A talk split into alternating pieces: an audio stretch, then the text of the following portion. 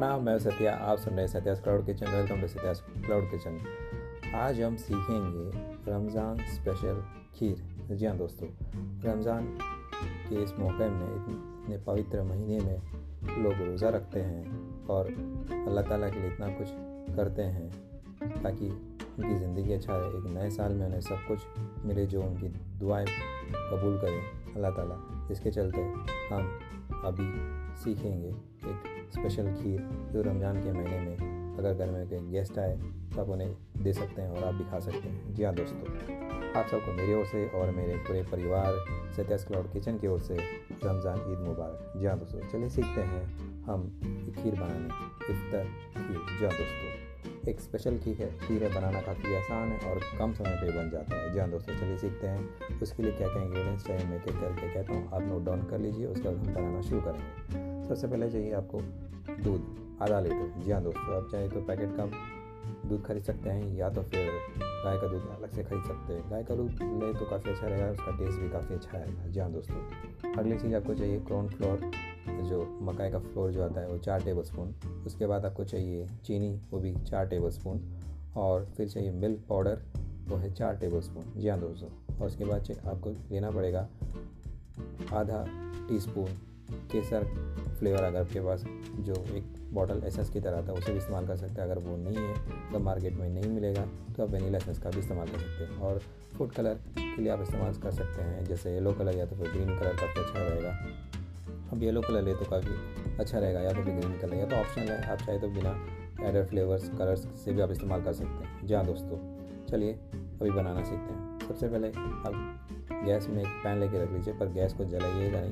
सबसे पहले आपको इस सबको मिक्स कर लेना है, उसके बाद आपको पैन गर्म करके इसे उबालने देना जी हाँ दोस्तों, सबसे पहले एक बाउल ले लीजिए पैन ले लीजिए एकदम थोड़ा बड़ा सा रहेगा, काफ़ी अच्छा रहेगा मिक्स करने में। उसमें आप आधा लीटर दूध डालिए, उसके बाद आधा लीटर दूध डालने के बाद इसमें आप डालेंगे कॉर्नफ्लोर जो चार टेबल स्पून मैंने कहा उसे मिक्स कीजिए। उसके बाद आप चीनी डालिए, उसे अच्छी तरह मिक्स कीजिएगा। उसके बाद आप मिल्क पाउडर डालिए।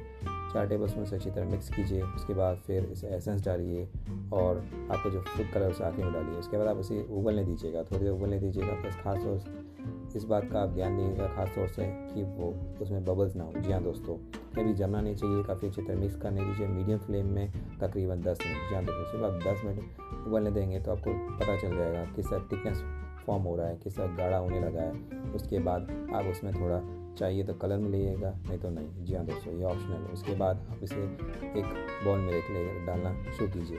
और एक बात का ध्यान रखिए, आप चाहिए तो इसमें फ्रूट्स मिक्स कर सकते हैं, जो दिखने में काफ़ी अच्छा लगेगा। बिल्कुल एकदम कस्टर्ड फ्लेवर देगा आपको। फ्रूट्स ले लीजिए, जैसे ग्रेप्स हुआ ग्रीन ग्रेप्स और ब्लैक ग्रेप्स या तो फिर कट फ्रूट्स लाइक एप्पल और केला ले लीजिए, काफ़ी एकदम सॉफ्ट फ्रूट है, काफ़ी अच्छा रहेगा। इसे डाल के मिक्स कीजिए। सबसे पहले आपको क्या करना है? बॉल के नीचे की फोर में आपको फ्रूट्स डाल देना, उसके बाद आप ये सिरप को इसमें डालना शुरू कीजिए। थोड़ी देर करके पूरा भरने दीजिए और उसे रूम टेम्परेचर एकदम ठंडा होने दीजिएगा उसके बाद आप इसे फ्रिज में रखिएगा तकरीबन दो घंटा, उसके बाद एकदम ठंडा हो जाएगा और वाकई खाने में एकदम स्वादिष्ट रहेगा। जी हाँ दोस्तों, एकदम टेस्टी रहेगा, एकदम ठंडा और इस मौसम में, इस गर्मी के मौसम में भी वाकई काफ़ी अच्छा रहेगा।